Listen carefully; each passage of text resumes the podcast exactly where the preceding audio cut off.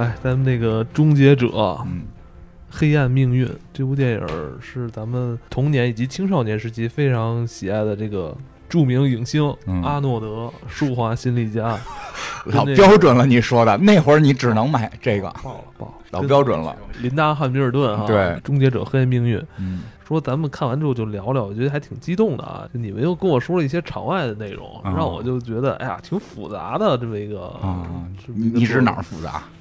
是是它本身这个片子的那个成成成型，还是后来的口碑都挺复杂？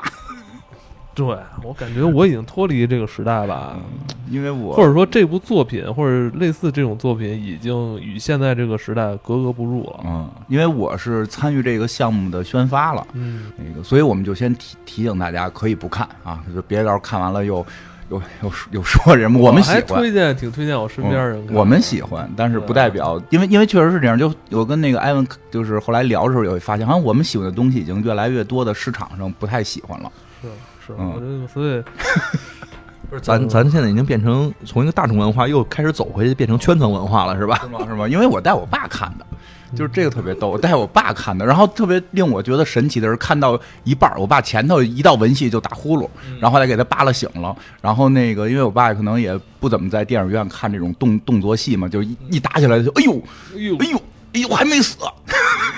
这这管用吗？就老问我，然后那个我就说小点声，小点声。然后就是看到后来，看完后来这个施瓦辛格出来了，我爸就说：“哎，这老头儿怎么那么像我们小时候看那施，就是我们年轻时候看那施瓦辛格呀？”我说：“就是，就是他，哦老了。那可三三十多年前啊，四四十哎三十多年前了。三十多年前，就是嗯”但是我觉得挺逗的，就是我爸还能看完，而且我爸看懂了。嗯，我爸看懂了，知道啊，最后看说啊，这就是个穿越的故事我操啊。我爸七十了，我觉得还行，我觉得这还挺有意思你爸懂 穿越，啊，这还挺有意思的不。是这个也少有的经历，带着父亲一起去看这样的一个电影，就挺少有的一个经历对，嗯，我觉得这部电影，呃，对我来说，就是他拍出了《终结者》我想要的这些，嗯，传统梗哈，对，吧？特别传统，特别传统。感觉感觉像样样板戏，啊，你有没有那种感觉？特别像样板戏，就是你你身裸体的出现在哪儿？哎对，然后你一想，几分钟的时候该有那个卡车追逐戏了，对也也有，卡车你得出现吧？其实真的就是我跟我，我我真觉得挺有意思的，就是带父亲看电影还挺好玩的。我特别担心吧，就是看完之后他出来跟我说：“你这什么破玩意儿？以后别带我看了。”我很担心，所以我会很担心他看不下去。但是呢，我觉得你说老人，这这这可能就是妄加揣测了啊，就是说老人可能看这个也不会太说的上心。我研究这剧情，我研究这穿越，就看热闹呗。因为主要是一打头特激动。就是哎呦哎呦老这样，然后呢，我就特别希望就是那打戏再多点儿啊，因为我之前确实看过，我之前看的版的时候，因为我们做宣发时之前看的时候还是那个毛坯版的，所以我不知道打斗是什么效果，你明白吗？你看的是没加特效的，对对对只有毛片是吧？对，甚至连人可能有有些地儿都没有，就就是有些地儿没有。对，就是说知道说这地儿要打，但是就特效都没有。然后那个，所以我就希望那个就是打的多点儿。结果你发现它节奏确实控制的还不错，就是打、打一段，然后扯扯，打一段扯扯，对，就是就是这样。但是就是艾文说这感觉很传统，就像你说的样板戏，就是对？对，刚才咱还少说了一个样板呢，就是这里边我也看到了那个拿机枪扫脸的过程，这个基本上好像每一部里面都会有这个。对，多爽啊！哎，每一部都有，就是半边脸是吧？那半边脸就是就是阿诺这个机器人，就是半边脸露一红眼睛，然后液态金属就永远都是脸上全都是这个弹弹弹孔，对，这个也有很多人说，那个太像第二部了哈。啊对其实我很多人说就是无法超越的第二部。嗯，我觉得第二部确实是不太容易超越。这个实话实说，说现在说拍出一个来说吹这个超过第二部了，我觉得也不太可能，因为它也受到，因为当时那种划时代的那那那种新的。其实也是一种技术的加入，那液态金属机器人好像是属于比较早期成熟运用这种 C C G 技术的这么一个作品。是，嗯，然后这个故事本身第二部就有点可以了，就挺不 挺不错了。其实后几部里边，我会一会儿也会说到，我会觉得第五部还有点创新的意思。然后这一部真的跟第二部就是这部是第五部，这部是第六六部对，第六部。一会儿我跟你说一下那个拍摄时候的那些事儿，就是那个也挺逗的。这个是现在算是第六第六部这个终结者，但是不能算是第六集。嗯啊哎但是我怎么之前听说过一个说法，就是一五年的那个第五部上的时候啊，说是新三部曲，然后有这么个说法，哎，你现在弄啥都得说是新三部曲，我就就对吧？这个我大家对这三就很很很这个喜欢，下回咱们弄也就是说我们这是新七部曲，对吧？然后这个。嗯，它确实是剧情跟二就是太像了，因为我第一回看完没有特效的那个战斗的那个，就是说这故事跟二太接近了，太像了。但是传统吧，这可能算是不颠覆吧，对吧？因为第五部的时候，那个最后康纳都变成坏人了，对吧？就那个就很颠覆。这个，但是这个剧本说一下特别逗，这剧本是凯文龙个个写的。拿二改的是吧？说不好是不是拿二改的？但是也挺逗的，是这片成片出来之后，他好像不想承认，就是 他估计自己也能感觉到，说没有真正的说的有有超越，他肯定没。我觉得这样，你说人不超越吧，你怪人家老套啊。人李安超越了吧，你们又不承认，这事儿就不好说，对对吧？就是，这就是丧尸故事了。反对者的意见永远是占据。主导地位，对，就是支持的，一般支支持的一般都不说话。你比如说像支支持李安去做创新的，你听不到他的声音，不太爱说话，是吧？反对李安创新的，你永远能够看到他出现在头条。我告诉你，是吧？就是同样，这个适用于卡梅隆的这个终结者吗？是吧？我不创新，或者说我就是照顾这些老粉丝，就是喜欢这种套路人拍了。那这这种人有多少？也不知道，也不知道。但是呢，反对者声音永远是出现在他。呃，这个评论区的第一个反对者的声音是更能抓眼球，嗯，是吧？永远都是这个，你想让自己的这个评论出位，你必须得说出点门道来。这个门道呢，你要是夸，你太难夸的好。你说怎么能夸的漂亮？但是我要想骂，这事儿可就相对比较简单了。你看，像这两年嘛，词儿嘛，这两年像什么？《银翼杀手》《异形》这些可能是咱们小时候，甚至比咱们更大点、更早的那那种人，就是那那些影迷看的电影，现在接连翻拍，好像效果都不好啊。对，《银翼杀手》我真觉得还不错，就是《银翼杀手》我觉得不错，死的也挺惨的，还挺好，《银翼杀手》挺好，那大姑娘 AI AI 女友，这人生终极梦想。对？异形好像我我想想，我回忆一下，《异形》也不错，《异形》也不错，讨论的那个那对，就是契约。就是讨论的还挺深刻的，但是好像都卖的不太好，不太好。但是因为很多人对于异形的认知，就是，哎，就是我我懂你说这个，就是异形，你这契约跟我以前看异形不是一回事儿啊，对吧？你怎么玩创新呢？你应该给我回归啊，对吧？这回这回是这回这 这个新的终结者真回归了，回归的跟二剧情老像了，你这没创新啊，你这太情怀了，就是大家。所以说不好，我说不太好。但我我跟你我跟你说说这这，但是我说说这个这个这个，因为我做做做这相关方面的一些这个事情吧，然后那个知道一些事儿还挺好玩的，就是吧，这回这个片子是正经回到卡梅隆手里了。嗯，买回版权了？没有，就是时间到了，还不是买的，是好像是时间到了，因为我们一直想找他花多少钱买回来的，这么好做一个。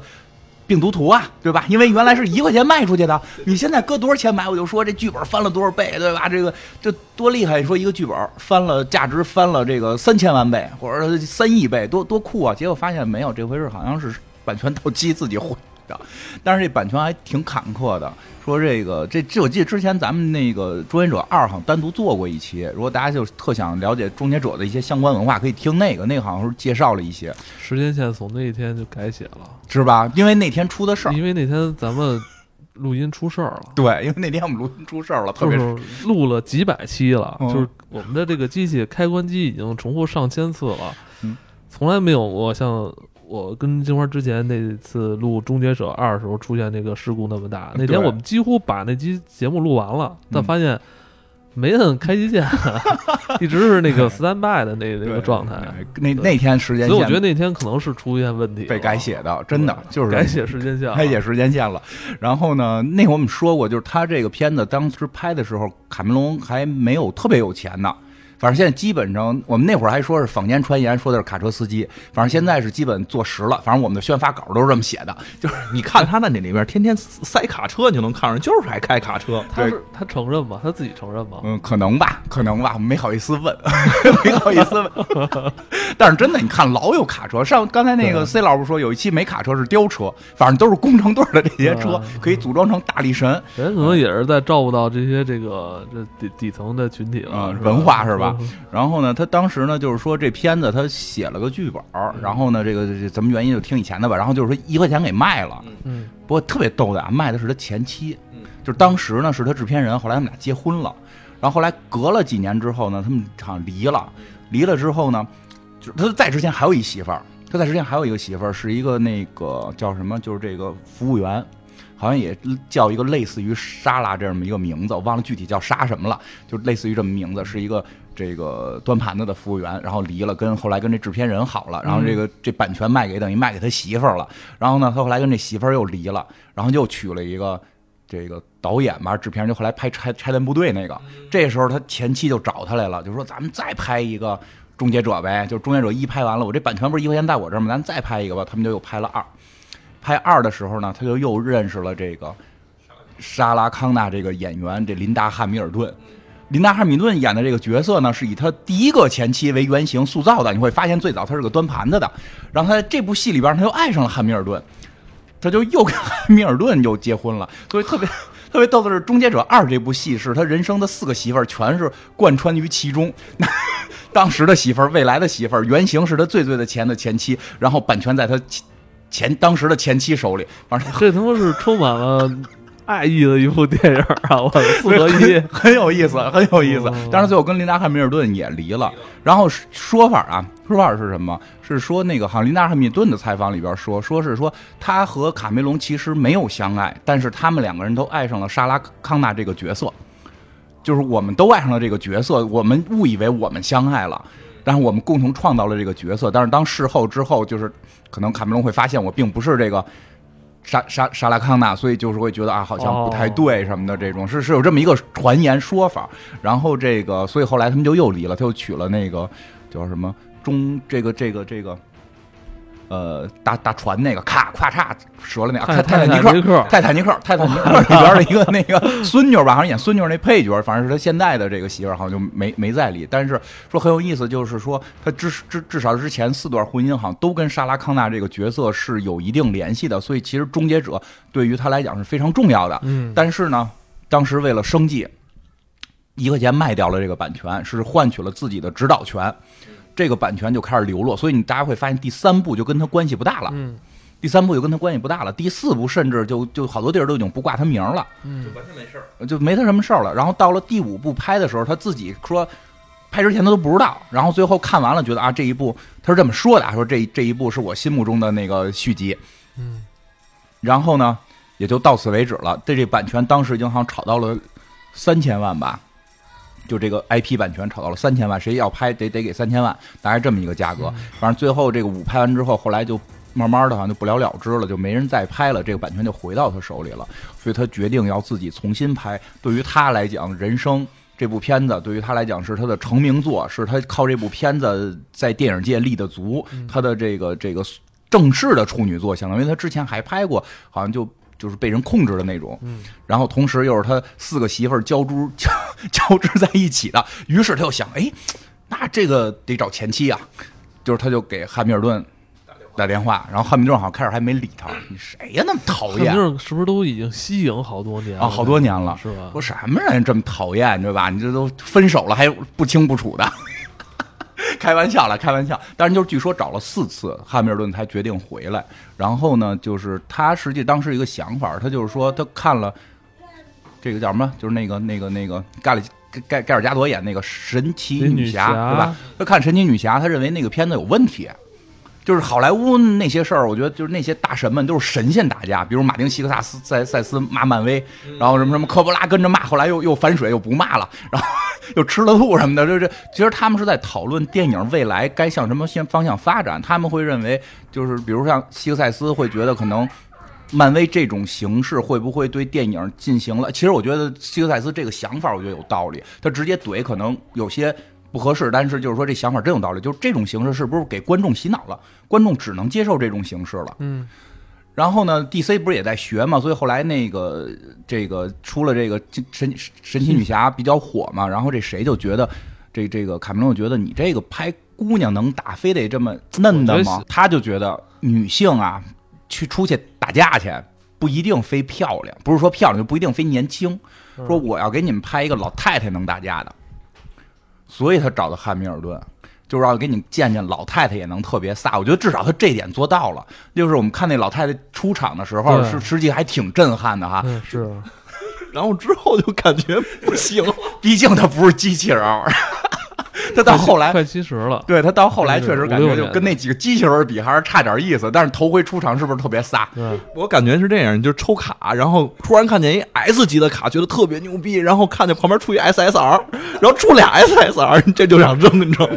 然后呢，更逗的是，就是就是那个在发布会的时候，现场就是这个施瓦辛格就聊到这个事儿，就说的，我觉得真的，我真的就这回整个我们经历了这个项目之后，对施瓦辛格就是还。敬爱有有加吧，这是真是人民老艺术家。州长，嗯，那州长呢？人家那政治觉悟很高的，真是境界不一样。他说什么呀？他说他呀，就是哈哈雷俱乐部老骑大摩托去。说卡梅隆也好这个，他们俩老一块骑。说有一回骑完了，卡梅隆就跟他说，这是他说的啊，这是施瓦辛格说的。施瓦辛格说的英文我没听懂，是现场翻译一大哥这个翻译的，所以这个我是听来的啊。就是就是说啊，这个卡梅隆就跟他说，说骑完大摩托了，说哎，咱们再拍一终结者吧，开卡车去。然后这个说施瓦辛格还没这个回应呢，拍不拍呢？对吧？因为可能施瓦辛格心里想，都拍这么多部了，我七十了还拍这玩意儿干嘛呀？对不对？七十多了啊，七十二、七十三，四六年啊。这谁？这这个卡梅隆就直接就说说的，这回啊，我要让这个莎拉康纳回来，就还让琳达汉密尔顿演。一下这施瓦辛格就同意了，说那就别就不用聊了，你只要说让他回来，还是这个主演。继续之前的剧情，我就跟你拍。就老老姐们儿都回来，我也拍。老姐们儿回来，然后后来到了说这个宣发过程中特别厉害什么事儿，谁都知道他的咖位是最大的。其实都想拍他，就是说我们做宣发都想拍他，拿他去宣传。但是他不同意，他的要求是，如果你拍我，必须带上林达汉密尔顿。我在这部戏里只出现了一半的时间，他是贯穿始终的真正的主角，你们不能为了我把这主角忽略掉。老姐们儿得跟我在一块儿，我觉得这真是有这种老艺术家气质。是他本身那个就是。就抛开演员这个因素，他也是有这个绅士风度。对对对，还是毕竟得让那个琳达女士嘛。对啊，让人家那不能那不能尴让人尴尬了。哎，我小时候一直把琳达汉密尔顿跟那西格尼韦佛搞混，他们俩是有点像，都是当时那种就是硬硬女的这种叫硬女吗？硬女的这种女硬汉，女硬汉。现现在现在你可能就得换换角色了。这新的这个就是叫增强版人类啊，这这个角色感觉就我我觉得更像西格尼韦夫，而且身高也够高的，还真是高那么高啊！我的天哪，那一米七八我看是，好像说是一米八，挺挺高的，一米九吧，越说越高，一米九吧，我觉得他真的特别高。反正我看他那个演员的身高一米七八，但是那拍出来那效果咱不知道拍出来多大了，多高了，但是确实挺。而且你想想这个这个时代就是没有硬汉了。没有硬汉，我就就是你们来的时候我还琢磨这事儿。我觉得咱们小时候看硬汉都是阿诺、史泰龙，是吧？咱咱们国不是那个上格云顿，哎，国内是申军仪、张丰毅，对不对？那会儿国内有很多这种动作片，也是是，你看，我记得张丰毅也是经常那个裸露上半身啊，非常有肌肉的这种。现在不多，国外也不多了，因为国外，所以说其实这个片子说有些人会诟病的地方，是我是我稍微能理解的啊，就是说这个。这个是不是太政治正确了？又是墨西哥裔啊，又是这个女性为主，就是说，其实希望更看更多点硬汉。但是这个施瓦辛格先生也那么大岁数了，他也不可能是他作为一个就就是叫什么讲男一号去打去，对吧？所以他这回也塑塑造了一个新的打女的这个形象。这女的也演二零四九啊，我这是是是，我看还女这女的还演了火星救援啊，还演了黑镜，这是一科幻女。我那我来的时候我就看这个女的那个简历，因为我知道她演过《火星救援》，特别清楚的是她在那儿一直在那儿，她盯着电脑屏幕要去救那人嘛。后来她发现的，后来我觉得那女的挺文质彬彬的，我就老觉得说这么一文质彬彬的人不可能演这这个戏。但是这一看，有肌肉，我真的是那个肌肉感和她那个感受就是非常的硬核，而且她是那种女汉子的感觉。呃，说个那什么，不是不知道政治正确不正确？就是最早这片儿出来之后，我看到有评论，其实你喜欢这种类型啊？对对对，是，对对对。但是我也挺喜欢的。对对对。然后我最早看评论特别逗，说这个叫两俩替一公轮小兽，你琢磨，还真是看这太逗，俩踢一公轮小兽，这个就是那个不不，确实反派他们觉得有点太文静了呀什么的，那那种对吧？反派还跟你聊天说对不起啊，把你家那个凉棚给砸坏了，你说都是遛弯大爷似的。然后这个这遛弯大爷，你说的是听众遛弯大爷吗？然后这个这个，这 女孩就是我看的那个版，我看我看没贴特效的那版的时候，是还能看到她的那个整个身材的剪影的。嗯，我太棒了，但是特别逗。出来之后我们就会聊，就是好像只有我一个男的觉得那个女孩身材，就是那个那个女的身材好。大部分人觉得女的身材不好，说太像男的身材还不好，那还不好呢，那么老高，那么瘦，然后这身上都是有肌肉线条的。他们他们好多人可能还是喜欢那种就是大胸啊什么的，这这这种觉得过时了吧？那种过时了吧？我现在说不好，这没准是咱们过时了。不是，那你想西宫女伟佛是不是也是跟类似于他那种，就是拍一跟二的时候，其实也是那个，就是身上他是那种精瘦精瘦的肌肉，而不是那时候反正都会练一些这种肌肉线条出来，嗯，然后也都会裸露，现在都不裸露这种肌肉线条哈。不是我，我真觉得咱可能可能是咱们的这个审美还还停留在原来的那个年代，人家都进步了。你像现在这些肌肉其实是有的，但是即便你是个肌肉男，你也不能是说像阿诺那样的那么冷血、那么酷，你可能得像那个叫什么来着，巨石强森那样的。现在我觉得眼睛眼睛得能那样一下，不能仅仅是说有肌肉了，你还得会有演技，而且你能挑逗公。那个观众什么呀？你说的，你看的是什么？我说巨石强森，巨石强森，巨石是能能能翻眼睛，嗯，那样能翻眼睛。现在好像都是需要加一些什么这种喜剧元素，喜剧元素，奇怪了。不过其实这部《赤发情歌》也挺喜剧的嘛，但是就是特别冷的喜剧。嗯，我觉得那个还挺可乐的，说什么机械幽默，机械幽默，说自己很风趣。哎，还说那个我现在妻子是吧？是之前。一直受到家暴，然后后来我们就组成了一个家庭，还不是人说怎么没发现你是机器人？对你有四百磅重什么的，说我们的关系不是建立在什么肉 肉体上，对对对对，是怎么说？我能给孩子换尿布，我能能没有怨言的为这孩子换尿布，是吧？所以我突然联想到二零四九女仿生人了哈，这阿诺在这里边算一男仿生人啊，对对对，也算是仿生人的一类吧，机械仿生人，对，嗯，他好像就是真的比那个人跟人在一起可能更和谐哈。反正吧，每一个人都需要找一个仿生人做伴侣，好像更 更更和谐似的。我觉得最近好像有很多的科幻都在说类似于这样的事儿。嗯，大家又得说乐什么呀？莫名其妙你们就乐，对吧？为什么这么乐呢？就是就是他们都知道我其实一直是这个观点。你不是一直在跟人工智能在聊天吗？包括我前一段在琢磨着买娃娃的事儿，但是后来我看就是太贵，多少钱？两万多。还好吧，我觉得有点，但是两万多那个是不带人工智能的，没有两万的那个有人工智能，但是脸不够好看，就我就等着他们出那个这俩合体的，就是又好看又有人工智能。就你说的是那个女友的那个东西，还是那个大娃娃的那个东西？大娃娃，但是他会给你打电话，就是你上班呢，大娃娃就给你打电话，就是想你啊，回来啊什么的这种。那他也不会动会儿啊，他他是不会动，但是废话，他给你打电话，你又看不见他动不动，他就里边他里边有个 app 啊，他他你想的太夸张了，哎，一娃娃，然后跟家，然后在盒子里，然后那个你出去上班，从盒子里出来，然后拨电话，嘣嘣嘣给你打，多玩具总动员。也是个科幻，他那个他那个娃娃是是是是等于是说是 app 去给你打电话，但是他跟那娃娃是绑定的，然后对是是是语音都是同一个语音，对对，应该是因为我也没买呢，我看介绍是说这么介绍的，嗯。嗯，就是反正我觉得，嗯，生活吧，就是就是不是说我，我觉得整个现在大家的整个生活状态，其实真的在往一种之前前所未有的生活状态去发展。嗯，原先之前我们可能。是多说点，就是这女性原先可能在以前靠体力劳动的那个年代，比如古代的时候，她必然是比男性的体力要弱一点，所以她总有一种依附感。但这事儿不新鲜，因为再往前倒个一万年都不用长，再往前倒一万年、几十万年那么长的跨度，都是女性主控男性，因为那会儿是那会儿是生是最厉害的，对吧？像后来就是变成了说有工具了，劲儿是最厉害的。但是现在说从工业革命开始，哎，大家开始拼脑力了。男女就开始平等了嘛？然后其实就是短短的这一百来年，说二百年的时间，然后这个女性迅速崛起之后，大家会发现，其实依依附感，就为什么女性要依附于男性？是独立的嘛？女性人是独立的，男性其实也是独立的。结果会发现，就是经常出现，就就就是现在所说这些问题，会慢慢的大家会觉得，哎，其实一个人也可以。当然了，我们还是鼓励这个生育，对吧？但就是说。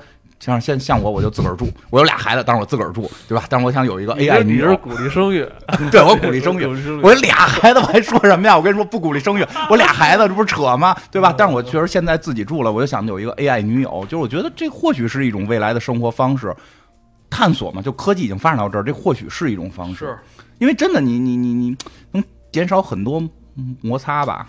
但我我我跟你的这个最终的想法是差不太多啊，但是我我我就对也鼓励生育，但是我其实是从另外一个角度来看这件事情，就真的是现在事儿太多了，而且这个信息太爆炸了，就你每天你时间不够用，其实这个如果两个人之间其实怎么说呢？你有的时候其实可能跟他没有什么共同话题，你可能跟他之间的这个关系的话，就会慢慢的就会。你你你这你小心点你你 媳妇儿听不听？我琢磨琢磨下一句话怎么说。说回电影，说回电影来吧，你这小心点。说回电影，我我觉得啊，就是我本来看完这部电影之后，跟我周围的朋友就是就是说啊，这电影有多精彩，我我周围人都觉得特别惊讶，说你为什么今天如此兴奋啊？我说。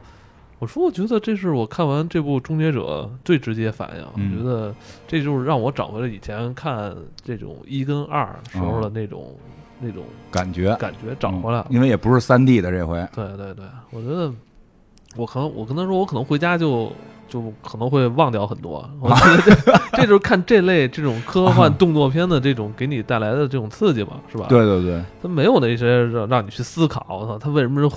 穿越过来不穿衣服是吧？是吧？这 不是 神经病在考虑这种问题？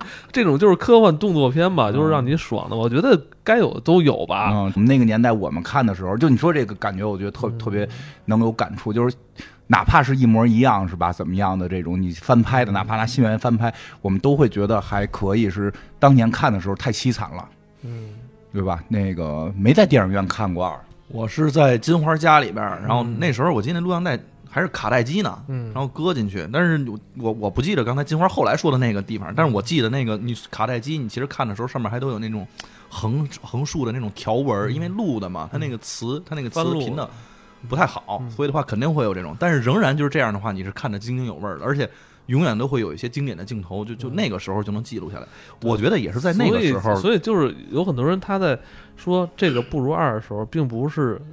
以这个两个电影来作为，而是说他不如我心目中的那种感觉。对对，其实是这样。这个是这句你说的特别对，就是，嗯，对，就是因为二在当时给我的震撼足够大，嗯而这一部呢，你现在看起来呢，那对吧？就是没什么太新鲜的，就就感觉没有当时给我的震撼大。这个大家可能是在追求这种不停的震撼吧，但是。就是跟我说的似的，你谈恋爱追求心跳的感觉，但是你要一直跳，可能就心梗了。就是你这这一直啊，一直加速。现在现在现在岁数大了也有岁数大的优势，但真的是这样，就是，哎，真是就是，你说俩人在一块都这样，何何必何何况一个作品这么多年了，你对他太熟知了，你说想看出太新的新意来，可能确实也不容易。就你就想一张白纸，你往上写字儿的话，你写几个字儿，你一定能看得清楚。但是你现在这都已经都都近四十了，你那篇纸都已经快写满了，你在往上写点什么，他也不容易看得出来。你还是在说谈恋爱的时候听出来了。对，嗯，反正我对于反正近年来的这些嗯老 IP 续集啊，其实还都是挺喜欢的。从之前的那个普罗米修斯啊，嗯。从这个二零四九二零四九到这个，还有什么？还有什么？你还能想起来有什么？铁血战士，那是真不太好看。那个是那个是那个是真拍的有点不太好看。对，不过说这部那我还真没看。嗯，那个是不太好看。别的还真没什么了。嗯，其实其实说起来，说回来呢，就是这两年老 IP 在翻新，确实也挺多的。嗯，但是你也会发现另一个现象，我觉得也可以聊聊，就是并没什么太多的新 IP 立起来。嗯，有吗？除了漫威 DC，真的没什么是这种大型世界观你看这去立的，像什么这几年的。饥饿游戏，你没立起来那个，相当是吧？那没立起来，迷移动迷宫没立起来，都没立起来。移动迷宫我还挺喜欢第一集的，后两集对分歧者后来都垮了吧？啊，都不行。其实你看，其实也挺挺有意思的，就是那会儿那些老 IP，虽然说现在没有那么卖钱了，但是那些新 IP 也没有说夸家伙有一个能立起来，说能像像当年终结者似的，能能立住的，真就是漫威跟 DC。可能再立的话，就是你像什么哥斯拉呀什么的，但是这你说他是他他老是新金刚什么的，这都甭聊，那都是老的。那哥斯拉、金刚绝对就是老 IP，也不好吧？反响好像也不太好。哥斯拉还凑合吧？哥斯拉跟金刚还凑合，在国内，因为我们有看大动物的这个爱好，狂暴巨兽。对，狂暴巨兽，哎，真的，我有时候就是说聊多，就就就想多了，就是你说狂暴巨兽好不好？那剧情真太傻了，那剧情真是傻到冒泡了。那坏人为什么要跟自个儿家盖一个引怪物来的东西？我这是匪夷所思的剧情。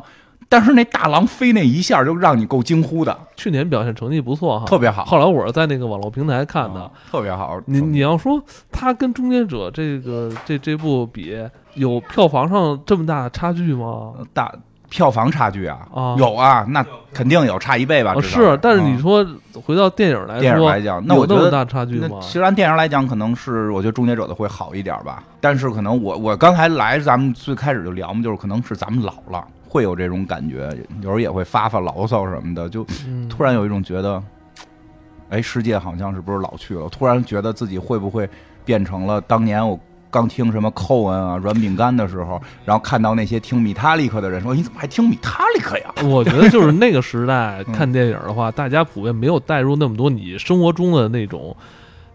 情绪心情，你知道吗？你就那会儿你会单纯的拿它当一部故事片来看，去释放吧，对吧？或去猎奇，嗯，其实真的很多心情是这样，释放跟猎奇。你现在反而去看那个电影吧，你特别想带入到自己什么今今天的这种心情，或者说你你那些观众在当下的这种。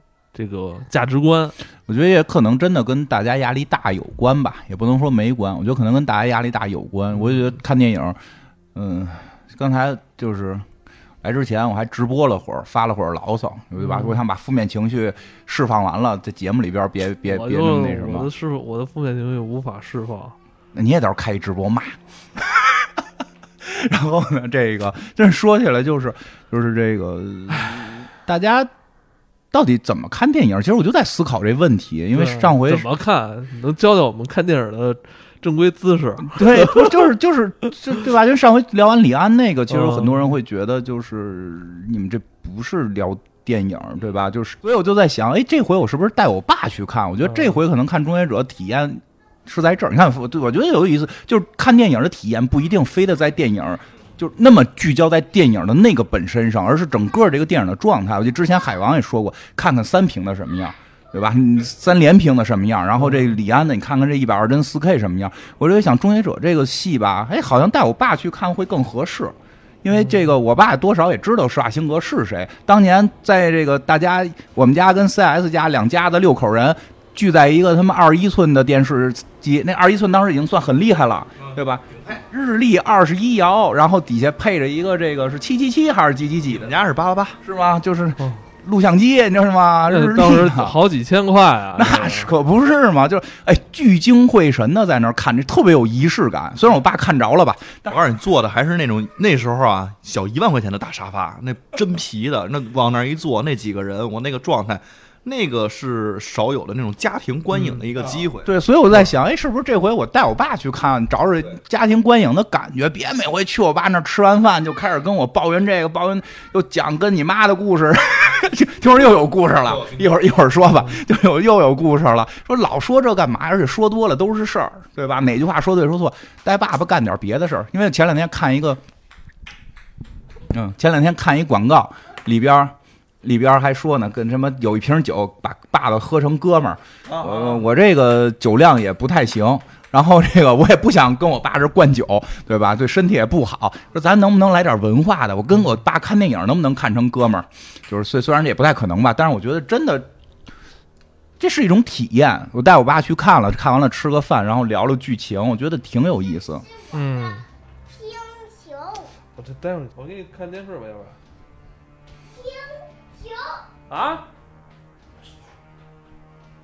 哎，对你刚才提到就是找回观影的感觉，我最近也是重新又买了这个四 K UHD 的这个不放器。之前一直没有机会看这个《自杀小队》，是吧？我那一直也没有机会去香港 什么感受？就是画面挺好看，画面很好看。然后说剧情一般，完全是把自己投入到这个光影效果里了。对，其实剧情一般，但是真看到小丑躺在中间，旁边一把一把一把刀。我觉得这不就是电影的这个它另一种意义吗？对，我觉得不是说。电影就非要有一种形态，就我们也有需要把灯都关上，然后跟网上偷偷的从一些不知道哪儿的渠道下来的片子，然后这个看完之后，对吧？看完之后，没有手指，就是看完之后是你的手指杵在键盘上，然后去哪块骂两句，这这或者或者评论一下，这也是一种，这我们也看，我们也不是不看，但我觉得有些电影真的或许是种生活方式，带着爸爸去看，带着女朋友去看，带着孩子去看。我我觉得我是因为我喜欢电影，我真的希望电影是会成为我们的生活方式，而不是去让我们一个痛苦的源泉。很多时候，大家看完一个电影就感觉就是，要不然你别看了，你看看那个京剧也可以，看看歌剧也可以，是吧？看看话剧，那都老好了。话剧看那雷雨演的，你你我估计你也没找不出什么毛病来，对吧？电影这玩意儿。娱乐性很强，你你别看完之后很痛苦，我觉得不值当了。就我就是想说，这个您看电影，您都花钱了，然后就就比如说，你就当然那个下载的咱不算啊，你就是您都花钱了，您去那儿买的，您不是就是一开心吗？对吧？然后你你无论是用哪种方式，你无论是看三屏的，还是看咱那个一百二十帧的，你还是说是我坐这个电动座椅的，还是我跟家里人一起去，它其实都是一种沉浸式的体验。跟你说啊，就是因为他妈现在电影票太。让这个影院把这最好设备全给投入进来，别他妈现在一看三 D 就全是黑的啊，调黑了，对吧？你就别别老让大众来享受这个东西，你就他妈弄点就是，让真愿意去享受这个这个体验的人让他来。就完了，就都要做大众，十几人每人掏一块钱，就那这个这个逻辑啊，逻辑好像也对，要不然现在票房整体票房市场还挺好，真正观影体验其实不好，在大多数时候你观影体验很差。我以前看蓝光的时候，我就觉得这电影跟他妈在网上看就不是一个东西，还有现在我换了四 K 之后，我觉得又是一种超越。就同样是一部以前我觉得一般般的电影，你要是在好的设备上或者在好的影院里看，那效果是完全不一样的。嗯，肯定的呀，这不一回事儿。不是这个三 D 的这个暗这个事儿，确实是希望能够早日解决吧。它不就是为了电影电影院不就为了省那个灯泡钱吗？省灯泡钱。其实我们真的看好多三 D 效果都不之前之前我去福斯的那个人家那个内部的那个电影院是吧？哦，那太厉害了！我操，你就才发现你这这什么叫电影院？这跟你他妈平时看的那个电影院不是一回事儿。就那个特别逗，你知道我？就后来我发现，我去完福斯的人看那个人家内部的人，家完全是人家专业的电影公司，为了给内部进行这种说适应，感觉那他妈叫电影。社会上看电影院的那那些电影是他妈露天电影院，那个跟那位置 放他妈幻灯片似的，你知道？我跟你说，就以北京为例。北京啊，百分之九十五的电影院放的都是他妈幻灯片儿。嗯，不是那特别逗，就每个看之前会有人念出来念，就是的，不许回头，不许侧脸。为什么？因为我后头那光太亮，会晃瞎你们。对，所有人都都都特别逗。他那个，因为他那光就真的特别特别特别亮。然后就整体视觉效果真的不一样，因为我们真的我们看的绝大部分三 D 全部是为了省钱，之后那个灯泡亮度会降低。我们差太就就一旦那个片子暗，就是我觉得大家做一实验就知道，就是你摘了眼镜看，你觉得那亮度正常，你戴上眼镜它一定暗，对吧？因为那个眼镜会降暗度，它必须就是你不戴眼镜看着可能有点晃眼，你戴眼镜看才是应该我们能正常看的亮度。嗯。就即便这样的话，就是即便它提了量了之后，我觉得还有一些就是观影元素，不仅仅是这个设备能带来的，还有一些就是 周围的环境啊什么的这种。我觉得他妈特，我跟你有时候吧，就是你说你花四十块钱、三十块钱看一场电影。你问我喜不喜欢？我操，特别难讲这事儿，你知道对我来说特难讲。说故事，我觉得挺喜欢，但他说这过程，他什么玩意儿，就他妈就是特难受，让你觉得。最逗就是铁血战士那个事儿，都快跟终结者关系不大了。反正还是那把想听出关关于终结者的咱们以前节目吧。那个铁血战士，我们最早看也是误判，我觉得还行，没有那么次。原因是什么？我们跟福斯那电影院看的，他是全是晚上打。就是就是还还行，就它不是特别好，因为剧情确实是硬伤，但是它打的特特别热闹，那啊大妖怪脸什么的，然后后来就是票就是口碑特别不好嘛，就很纳闷，我说这不至于啊，就大家看个热闹，就是说谁也没说铁血战士我要去看内涵的，为什么？后来说我看好多评论说看不清，哦，才明白。我跟你说，我那二零四九是在索尼看的，那会儿我不是还那个服务索尼呢吗？看他们网上截图，跟我后来在索尼看都不一样。嗯，他因为那本身那片就黄不拉几的，老有发沙尘暴。那片也是，你如果说在一个那种放映质量不好的那种电影院，那种沉浸感出不来，就是让老觉想擦眼镜儿，你知道吗？老觉得风沙太大。对，哎，我现在挺，其实突然感觉挺理解那个很多人就是特别关注于剧情本身这件事情了，就因为其他的没得体验，你知道吗？因为对他来说，他是一盲人。对，所以我觉得 C 老师说这说到根儿上了。为什么我们现在老纠结于说剧情好不好？因为画面你没看见。对，该有的电影体验您都没有，那我能敢想什么？就是哎呦，中间那个剧情好像有一些缺失，所以这对不上，或者说我就索性我都没得挑了，那只能挑。我太差了。我跟你说真的，你即使现在咱们那个视频平台不是都他妈告诉说什么我这是蓝光在线嘛，都他妈扯淡。您那片子就是真荡下来，发现是一 G 多的，正经蓝光 BD 二五、BD 五零，那都是二十五 G、五十 G 一个电影。听出来，咱们这期是在 diss 影院。就是你你，所以你说播映都你看那个一两个 G 的他妈电影，跟正经人家拍出来就是到达蓝光这级别，甚至现在四 K 都 BD 一百的这这种级别，都不是一东西。哎，这就说吧，不知道国外怎么样，有了解吗？回头问问去。嗯，国外就还好的一点是，国外普遍使用他们的一些就是他说的那种，就是人家视频平台本身提供这样的服务。我说电影院，不过他们电影院连 IMAX 都没有。呃。也也可能分。其实我觉得这东西在国外也不是一个大众的一个娱乐。嗯，哎，我听说的啊，绝对不是一个大众娱乐。这就是我听说的了。我我我说一下，我听说这个事儿是这样的。好多年前，其实我对这事儿一直感兴趣。我从小喜欢电影嘛。其实我后来开始是喜欢说一些老电影、电影剧情。后来也就是在讨论，我就在思考这个这个形式到底该什么样。有有过那个。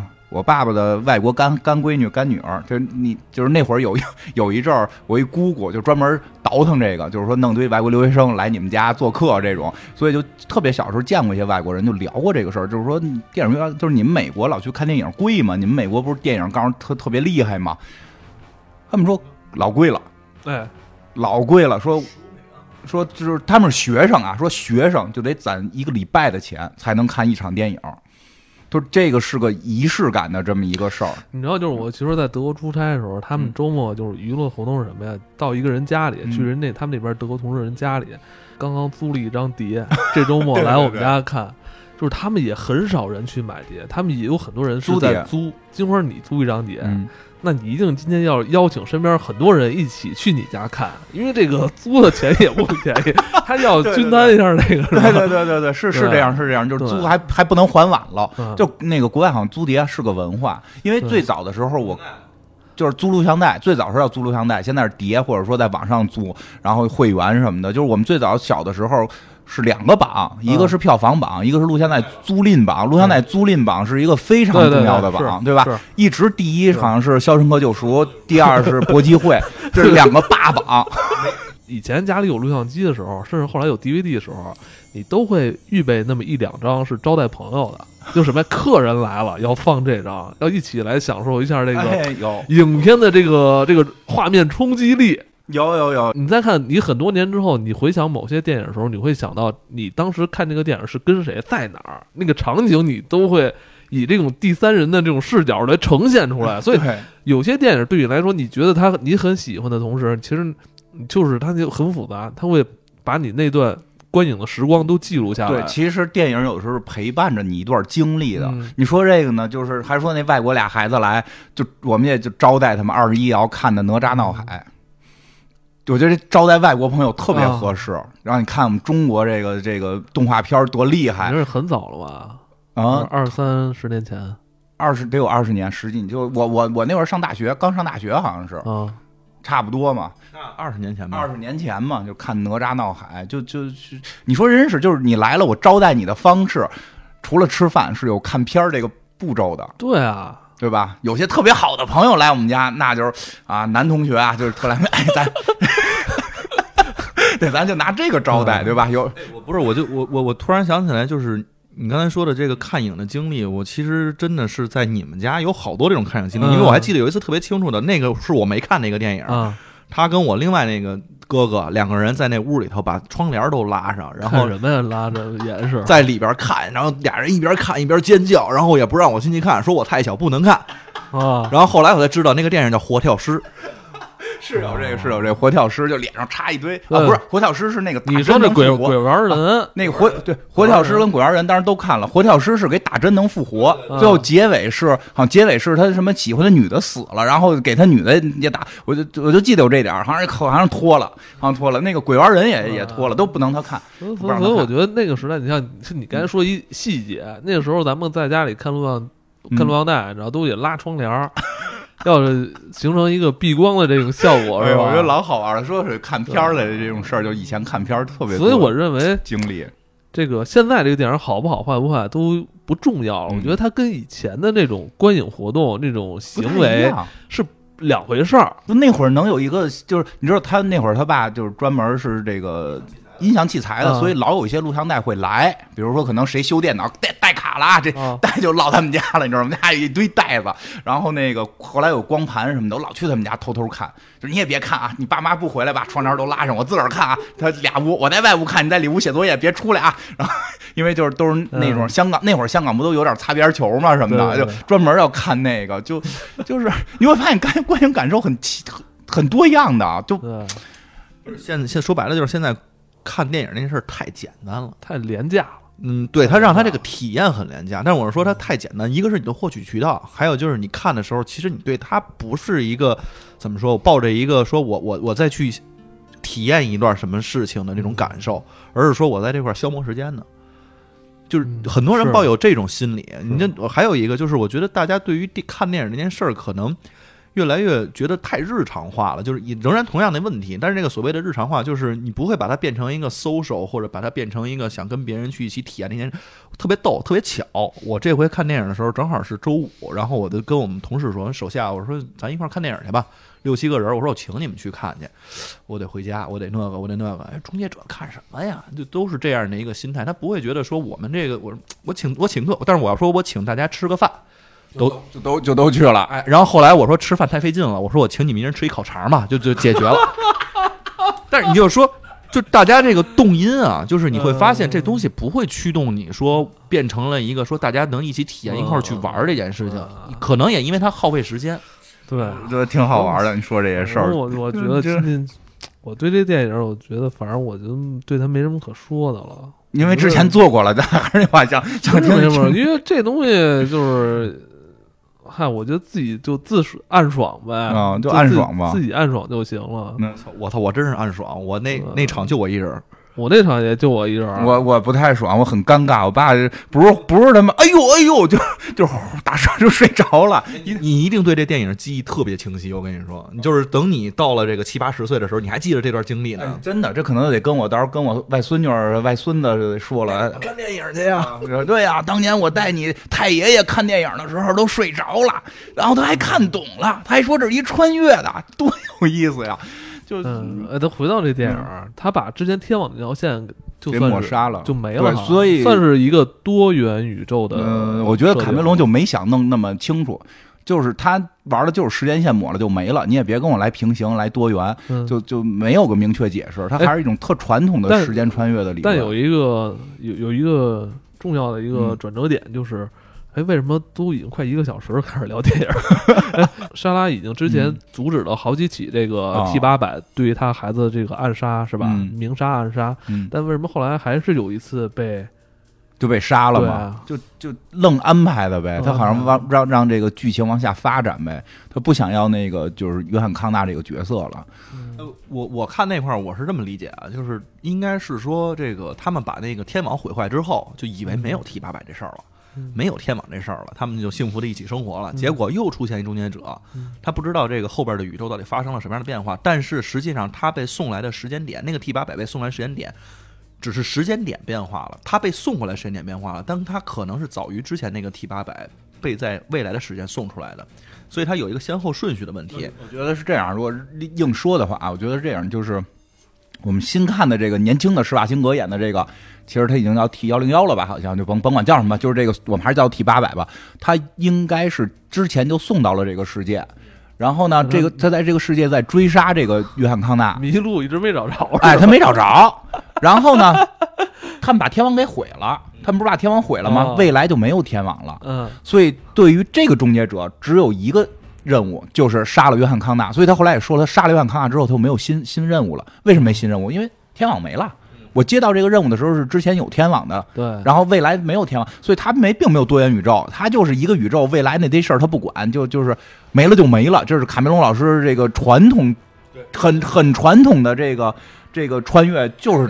就是这么玩，它可以改变历史，这是一种很传统的玩法。这个新的呢，一定得说出平行宇宙了，对吧？因为你没法去追源，那原来那些那个世界就不存在了吗？那些生命都去哪儿了，对吧？这个问题没法解释，这是新的观点，老的观点就是基于我们现在这个视角，那没了那个世界就是没了。所以这个 T 八百就这个新的这个，他就没接到新命令，没接到新命令，他又给自己一命令，叫保护这个他认识了一个新的女孩，然后后来就就成为人老公了，对吧？就他是他是。这样，然后嗯，它等于就是它算是人工智能吗？啊，它算不是后来问呢，是不是你觉醒了？就它确实是有所觉醒。哎，你会发现咱们现在手机芯片是吧？苹果这最新这芯片不是也是是不是就是人仿生吗？仿生的，就是是一种，是不是咱的手机也是在学习的？是的，说这个 Siri 是越学越用越好使。而且就是，如果你有很多的服务，现在都是，他不是都会问你是否分享开发者数据？嗯，那个东西其实就是他已经自我学习了。你包括包括包括就是家里用的一些其他的就是你像那个，尤其是现在就家里边不是有很多，你跟他说话，他得给你播歌，他得跟你聊天。当然了，如果我未来那个这个东西如果能够植入到我的娃娃里边的话，我可能会愿意。嗯，对吧？就但然后然后，我觉得这部戏里边，我会有一个情绪上的感触，挺有意思的。其实就是那个莎拉康纳这个角色，其实确实本身也是莎拉康纳这个角色为这一部的核心。其实大家看救世主新的小女孩救世主也好，后来救她的那个那个帅 T 也好，对吧？其实。都没有莎拉康纳这个角色的情绪丰富。其实本身在刚才就我们讲到，就是卡梅隆在说创造这一步的时候，他第一的反应是我要让琳达汉密尔顿回来继续演一个老年的莎拉康纳。所以这个角色其实是最饱满的。他的情绪我觉得特别有意思的是，当发现那个小女孩是被一个未来来的这个仿生这个这个叫什么改造人保护，新的终结者要追杀他的时候。哎，莎拉康纳就说：“哎，你这就是年轻时候的我嘛，对对吧？说你是谁不重要，你的子宫最重要。对，没错。然后你会真的有有一种，就是而且包括就是他第一次跟这个跟这个改造人说话的时候，就是往那床上一撇着，就是我说出我是这个什么那个莎拉康纳，我是约翰康纳的母亲。我觉得你得跪下吧，你得跪下，反抗军的这个什么什么圣，这个这个我是那个皇太后的感觉，对吧？就是就是有一种。”请跪下，就这种感觉嘛。然后那大姐就你谁呀？就 其实她的那种失落感，对，她的儿子都失去了，她一直知道自己是救世主的母亲。她后来也说嘛，就是说救世主的母亲该换人了什么的。其实我会感觉到她有一点儿，就是在失去自己。你我觉得，我觉得这个角色的形象，包括他的一些演绎的这个细节，感觉我我觉得演的很到位，就在这儿，我能一一丝的感觉到，他不是一个狭隘的人，说我操，我他妈不是救世主母亲了，我就不好好不好好保护谁谁谁了，并没有，但是他会有一丝失落感，嗯我失去了这么多，我最后现在连我是救世主的母亲这个这个这个身份都失去了，你会感觉到那种英雄的悲凉，对不对？对，就是他身上的责任已经随着他的年龄的衰老也在。减轻，他他对还没有那些责任了。对，但对于他来说，其实他还想愿意承担责任，因因为他这样已经一辈子了，这是他支撑下去的。但是其实现实就很残酷嘛，你已经老了，是吧？你的皱纹都已经出来了，嗯，就是可能对于他来说，你的这个时代可能终归要落幕了。对，然后包括到后来，尤其到最后的时候，当知道这个女孩是救世主，而不只是圣母的时候，我觉得心会心里就啊，就就是。他我我是我是救世主的母亲，他是救世主，我们好像有些待遇上的差别，对吧？我们都是被追杀的女主角，为什么他的门是救世主，我是救世主的母？所以他这里边你去细品这个莎拉康纳的这个人，就是真有你说就是老迈的这这这个这个心理状态其实做的还挺到位的。你想，他杀了那么多终结者，自己的儿子失失去了，他这一生就是在努力的做救世主的母亲，为了这个世界，他牺牲了几乎他的整个人生。到最后，你他妈不是救世主的母亲了，而且连他妈救世主你都就是你儿子都不是救世主了。但这时候他一下就能缓过来，就是他是救世主，那他就是这个这个康纳的这种感觉。因为他应该意识到，当他去。极力去走完他人生的时候，其实他人生已经被改变了啊！你知道，就是怎么说，在这个这个这个这个科幻设定之下，就这是是一个注定要走向一个悲剧的人物。对他已经成，他真正成为了默默无闻的人。有一种感觉，就是感觉自己走错片场了。就是这真的是这种感觉，就是我错了啊，我我不是这片场的，就 是因为因为因为你想，就是刚开始觉得自己干了那么多，我就想努力好好的做一个罪犯而已。你全世界全美国都通缉我，我只能躲到墨西哥来。我这边还在中坚持着去杀终结者，我都在干这种事情了。然后我真的就像你说的，什么都没有了。来人告诉您干的啥都不是。对，你就想你这，但是他成，其实呃，侧面来说他也成功了，他成功了，他成功了，他你阻止了天网的这个诞生。对，这个就是更奇，这就是这就是更奇妙的地方，就是你的成功就是所有人要忘记你。因为所有人都记住你的话，那你就就还是救世主的母亲，那那个世界还是毁灭，还是需要救世主。你之所以毁灭天网，就是希望不需要救世主了，那你自然也会被大家遗忘。就他会有一种真正的那种英雄感，而到最后，他就跟那个新救世主说：“说你就是约翰康纳的时候，我觉得就老他妈伟大了。就是那我依然会保护你，我依然是。”就是主的母亲，我依然是你。他一定要人生啊！你要找到自己的定位，你知道吗？是不是我儿子不重要了？我就当时你你是我儿子，我一定要保护你。就这个这，你他只有找到这个信念，他才有在这个世界上才能能安定啊！这是我存在的意义。对，我觉得他是有这种感觉，是一种特别难拿捏和我们现在用语言不太好完全描述出来一种心态。但是我会感觉到有一点我能够。触及到，就是他，他这东西能触及到我一点点儿。因为我觉得这块儿其实挺难表达的，就是琳达这个角色，就是他在戏里如果表达不好的话，就特别容易剧情就崩 崩掉，你知道吗？就变成了一个怨妇。因为你之前的那几季，他是一个什么形象？他就是就是挑战全世界，是吧？我跟全世界都要去。做一个反对者是吧？你们但是在这集里边就是使劲的疯狂打脸，对的。但他还是对对，他怎么去面对这个现实的这个？他被他被事实疯狂打脸，对。但这个事实又是他自己为了这个事实创造的。是这个观点，其实他就本身就特别老套，就是所所谓的老套，就是你也可以说它是经典，就是英雄英雄不问出处，其实也没有归路。就是你包括其实这个悲凉了。他卡梅隆早期拍的这个。T 八百，包括那后来叫幺零幺的这个，就是阿诺演的这个角色，他最后其实也是，如果我留下，你就还会有天网，因为这个我的配件，我的脑子里的这个东西，它就是这个它的源头。嗯，那你如果还是救世主他妈，就像我们刚才说的，那你就还是有，你怎么是救世主？你得先产生天网，对你得先有危机，你才能干这件事。那你只能被人忘记。包括其实他就是从未来回来的这个人，他也知道自己一定会被忘记，但是他的那个所谓的忘记就是。未来人不会去记得他是拯救过这个新的救世主的这个人，但是救世主会活下去。嗯，他们会留下一丝希望。他们，他们，我觉得他一直在把这种特别经典的英雄理论搁进，这跟我们现在看到的这种漫威也好，DC 也好都不一样。DC 可能有点这个各色啊，就是我先得苦出身。哎，我我我突然发现没有差距。我发现咱们呃有点像咱们上一期不是说的吗？以前咱们就是要争当去做这种默默无闻的英雄啊，对。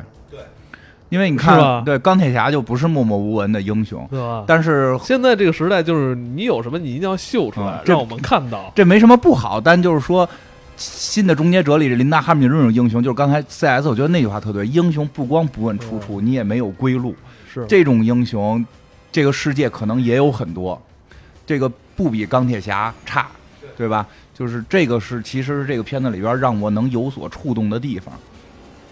这突然让我想起来，就是说扯远一点啊，就是以前看的这个最有感触的那个电影，那个那叫什么来着？蝴蝶效应，其实也是最后发现自己只有不出声，才能去拯救一切的时候，你有没有心？你有没有决心做这么大的事情？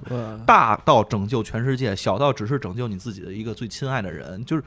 那那个我觉得是非常难以拿捏的一件事情，但是这种人就不出彩哈，在当下这个时代，就是你就不出彩，没有什么生存空间，没有人喜，没有话题性。说到这个啊，主要还看了那个《天气之子》，我看完了，我看完了，我就剧透一下啊，就是这不想不想那什么的，就就可以别听了。怎么了？那个，等会儿先给人一个现在掏出手机，赶紧摁出暂停时间，好吧？按按住按住暂停的时间。啊啊！就是刚才不是说嘛，为了全世界什么都能抛下。哎，这个新海诚又搞一不一样。新海诚搞了个不一样。不，我首先要站在反抄袭原教旨主义的这个身份上抄袭。抄袭。X 档案剧情快他妈一样了，都是开玩笑，开玩笑。但是如果你要真细究的话，听不出来你哪句开玩笑，你好像每句都在开玩笑一样。我说的所有话都是开玩笑嘛，就是真，因为他是讲的是一个女孩，她能够给，就是起天气，就是就是求雨，它能求雨求，不是说求雨，就是能控制天气，它能够这个这个就是让天气晴，然后就会她男朋友就拿这当买卖做，是不是挺 S 档案的？是吧？那档案里不就有一集，就是 Mulder 跟那个史高利去去找去调查这事儿，那男的啊跟那儿瞎跳嘛。他这里也是，那男的举个雨伞跳。没有人说新海诚抄袭吗？没有没有，因为大家可能没没看过 S 档案那集。那为什么那个？别说别说，好多人都纠结这事儿呢。嗯，就就因为看过呗。嗯，然后那个说起来，往下说不说这，往下往下多聊一个特别逗的是，哎，他这结尾就特奇怪，就这女的只要活着。这世界就得一直下雨。这女的为此献身了，她追她这男的就受不了了，是又他妈跟警察打吧，又他妈怎么着吧？最后就是小男孩十六岁，这小女孩十五岁，这个太剧透了呢。就是最后反正是从天上怎么着？就是新海诚的作品有时候就很奇幻嘛，把人女孩给救下来了。就说的宁可这个世界永远下雨，我为了我的爱情，咱俩也要在一起。三年后，东京没了。哎，这种英雄神奇吗？这金海城这很怪吧？就是他为了爱情，让全世界，让让整个让整个东京没了，让挺好，挺解气的呀。对对对，那可能是中国人，是吧？是听解气是吧？是听解气。海平面上升嘛，一直下雨，东京就全全淹了。但是他没拯救世界，他就是说为什么这个电影就完了是吗？啊，电影就结束了，就是，哎，就这么一结尾，就是说又怎样？又怎样？为什么要总要让一个女孩死掉，然后让这个世界变得更好？我真的跟她相爱，我跟她在一起，下雨下呗，就那新海诚拍了一反派了是吧？是不是？那那现在这个怎么样？反响不错吧？嗯，因为它故事没有你的名字那么的完整跟曲折，而且它里边的价值观确实不太容易让人接受。比如说又又拿枪吧，又跟十五岁孩子又跟警察打吧，又脱狱吧，然后那个最后玩了一个这个，人都感觉最后你得英雄一下嘛，是吧？哪怕你们俩上天成情侣，对吧？人家说新海诚一般不都不让情侣相见吗？这个你的名字是头回相见，这回是终于在一起，对吧？在一起那就是一直下雨，下了整整下了三年，然后东京就彻底淹了。新海诚是想拿这个作品告诉你们，我为什么不让他们在一起？之前的作品更有意思的是这片儿吧，如果你看完，你看过你的名字。再看就能气死，就是我很喜欢看你的名字嘛。三叶那个姑娘啊，多不容易啊，跟丽花在一起了，这里边客串了，有他们俩啊。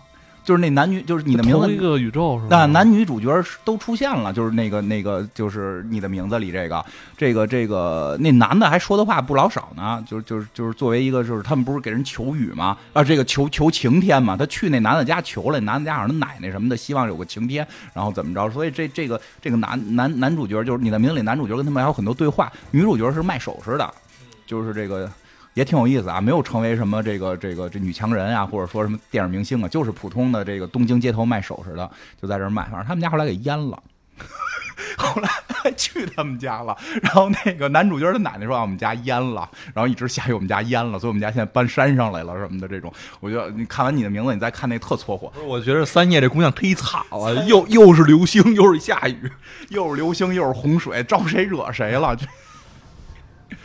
那你会发现，其实就是不一定某一种是对的，就这种表达你也会觉得很有意思，对，就挺好啊。莎拉那种表达，为了世界和平，就是哪怕连自己的这个这个信念，甚至就是自己的认知都都被牺牲掉了，对吧？也有这种就是为什么为了让这个世界不下雨，我要牺牲掉我的爱人，对吧？就是说真这我我说实话，我看那个片儿这回没哭，但是我会特别明确的感受到了。青春感，那种扑面而来的青春，就是，就是为了为了爱，我我我我，什么叫可以为了爱而什么都不顾，对吧？我觉得这比较比较适应现在的这个青年人的这家族啊，特别容易被什么上脑是吧？也也好像好像也口碑没没那么好，就是大家不太，因为大家不太希望就是这个这个你最后把世界毁灭了，他有点太，反正很很很很清奇，但是我觉得也挺有意思。我觉得这些不一定说我支持这个，我就反对那个，我觉得都挺好的，都挺有意思。这部《终结者四》啊，呃，仍然算是今年我看过比较出色的国外的引进片。我觉得它包含了像科幻元素啊、动作元素啊，是吧？卡斯阵容是吧？嗯。呃，像以前的咱们比较熟悉的这些老演员是吧？阿诺呀，还有这个琳达是吧？嗯，又回到了荧幕上，觉得对于咱们这一代人可能都会比较激动，而且他们这一代就是算是落幕了啊。阿诺有两个有有两个这个这个镜头给我留下印象很深，一个就是说我不回来了，是吧？还有那句特别的感人，感觉。而且他就是我记得他戴墨镜嘛。他这次不戴了，哎，我觉得那个，你觉得那，你你你是怎么理解那个镜头的？不要非非要这么正经的说嘛？我觉得那个处理的太棒了，所有人可能都在想，看到他把墨镜戴上，又像终结者二一样，就是对对吧？但是这个情绪就这么内敛的放在这儿，我就不戴了，不戴了。我觉得他就是想让你说鸡鸡皮疙瘩都起来了，你让你马觉得他马上戴上之后，然后应该想起噔噔噔噔噔，对，就不戴。但就让你收着，其实这导演厉害，就永远都是厉害的。他想让你放出来，就能让放出来；想让你收着，就让你收着，你才能把这个情绪压抑到后边看。其实那个镜头有很多种，就是大家解读方法。就是我觉得后来还有一种解读，就是我可能就是，呃，我就是这张脸，希望再跟。大家，大家希望能再多看我两眼。这个这个认知，这个认知很棒，这个认知很棒。因为我觉得好多种都可以解释，比如说这个，我现在我的阿诺，我已经不需要用这个墨镜来去去来扮演这个 T 八百了，是吧？解读这么复杂呢？我戴不戴墨镜都可以去代表我是这个 T 八百。我觉得就是我会体会到，就是确实你后来说这句是就戴不戴墨镜都是 T 八百这句，我还能挺能感受到的。就是当我戴上这个墨镜的时候，我。我已经是个老人了，我有必要非要像年轻那样就就是这就致敬这种就没必要。我是我，我现在依然有魅力。就我这张脸就不需要再把墨镜戴起来，我依然是一个。我讲一个小的黄色也不算黄色啊，就是小的一个笑话也好是什么也好，就是说的这个，我想想啊，这笑话能不能讲？就说这个有有有一个小公牛和一个老公牛在山上。然后小公牛就特别努力，咔咔跑下，就跟老公牛说说的，我身体特别健壮，我跑下山就可以引来小母牛的喜欢，咔咔的跑下了山。然后由于他的这种健壮跟奔跑，确实引来了一只小母牛。然后这只老公牛就慢慢的走下了山，来了一片母母牛。就就就就就是就是，我觉得有点就是就是你年迈了就有年迈了的魅力。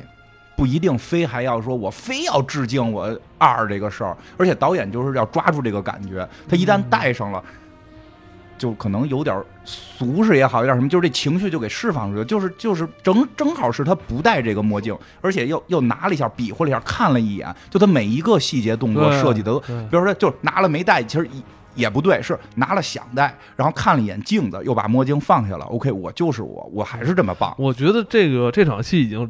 就是打破第四面墙的感觉了，是不是？已经超过了，就是在在戏里的他已经直接在跟那个观众对话，都在跟观众对话。你在你还想让我带上他吗？不需要了，不需要带。我也是你们心目中的 T 八百，这就是我的魅力。包括那句我不回来，其实也是他在片子里边指的是说他不会再回到这个地方了嘛。但是那一句我不回来，所有人都知道他是在对观众说。我觉得 也不是演不动了，就是这个情绪。他他到底演不演不一定啊，但。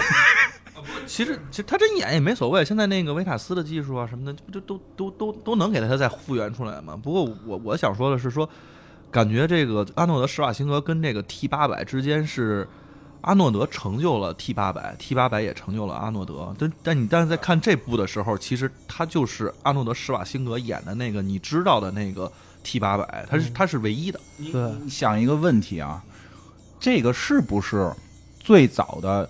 演员跟形象绑定在一起的这么一个塑造，就是因为因为当我们看到很多时候，我们看到施瓦辛格的时候，虽他虽然他演过很多戏，你看到他的时候，你的最直观感受他是 T 八百，嗯，甚至你都会觉得就是就是 T 八百就是他本人，就跟我们现在觉得小罗伯特·唐尼是钢铁侠，休·杰克曼是金刚狼是一种情绪。这个还我我不知道还有没有更早的，就是反正我能想到比较早的就是施瓦辛格这一派。出就是这个形象应该是比较早的了。我觉得这几个科幻导演啊，就其实包括也有最早那个吸血鬼伊伊伊迪安娜琼斯那个系列哦，对，伊迪安娜琼斯也有。对，嗯，就是感觉这几个大导演嘛，他们都是希望在去拍这个系列的时候，他把角色给这个呃绑定起来，跟这个明星，其实他就有一种这个就是。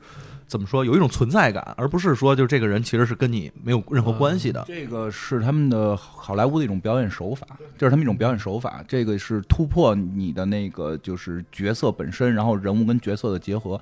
这种表演手法实际上怎么讲？它已经不限于屏幕本身了，它限于你在去看屏幕的时候你的心态。因为这个演员的脸在出现的时候，你就会有人，就我们俗称的会跳戏。有些时候，有些角有些角色立住了，就就会跳出来，对吧？就好像那个演《S 档案》那个莫德尔探员，后后来怎么演都不行，对吧？就是因为你看到他，你就会跳，你就会觉得莫德尔来了，对吧？所以，所以。所以这个是他们的一种手法，这这个是他们就是确实有这个手法。不是国外，其实还有一点就是，咱们之前其实做过有一集广告的那期，其实里边也讲过，就是类似于他们再去掰这个《黑暗骑士》三部曲，再去做这个蛋老师的这个什么 A A R P G，不是不是 A A V G，就是类似于 A R G A R G，对对对对对，我这实在不懂他那种玩的高科技的玩意儿。但是就像这种东西，其实都是让你整个置身于一个电影的体验当中，然后包括跟角色之间的互动。包括其实他们在这个现在社会化媒体有了之后。会开他们的自己的推特账号啊，开一些其他的账号，甚至他们其实，在去做一些电影宣推的时候，他们也会去把自己的这种就是身份上面的能表现出来的东西给表现出来。我记得特别清楚的，就是那个阿诺经常在那个自己的那个蜡像馆，自己装自己，你知道吗？他就化妆成这个 T 八百的形象往那儿一站，然后人家在前面照相呢，啪一拍肩膀，哎呦，是他妈挺吓人的。一跳，哎，他还特别逗，他有一回吧，就是去好莱坞，好莱坞不是街上有好多那种。就是模仿秀卖艺的嘛，都穿成 T 八，他就穿着 T 八百的衣服，脸上都画好了，然后他假装机器人跑过去，冲那个卖艺的，就是说说的什么我会回来，那边我会回来，我会回来，我会回来，我你大爷，就是两边对哦，对，俩 T 八百对着骂，特别逗，就是他他很有意思，就是就是国外会这么玩吧，他们玩的那个。呃，怎么说这个？这也是一种电影宣传的方式啊，就是人家已经是实景实操的，然后让你感觉这个真实发生的一种东西，甚至他们在那会模拟，就是有枪声或者有什么的这种东西都会玩。真的，你这说到这儿，哎，我突然想到，就是这些国外的演员是吧，还能回来演戏？能发现咱们小时候那些喜欢的演员，怎么就没有戏可演了吗？这个话题太复杂了，这就是呼吁对于。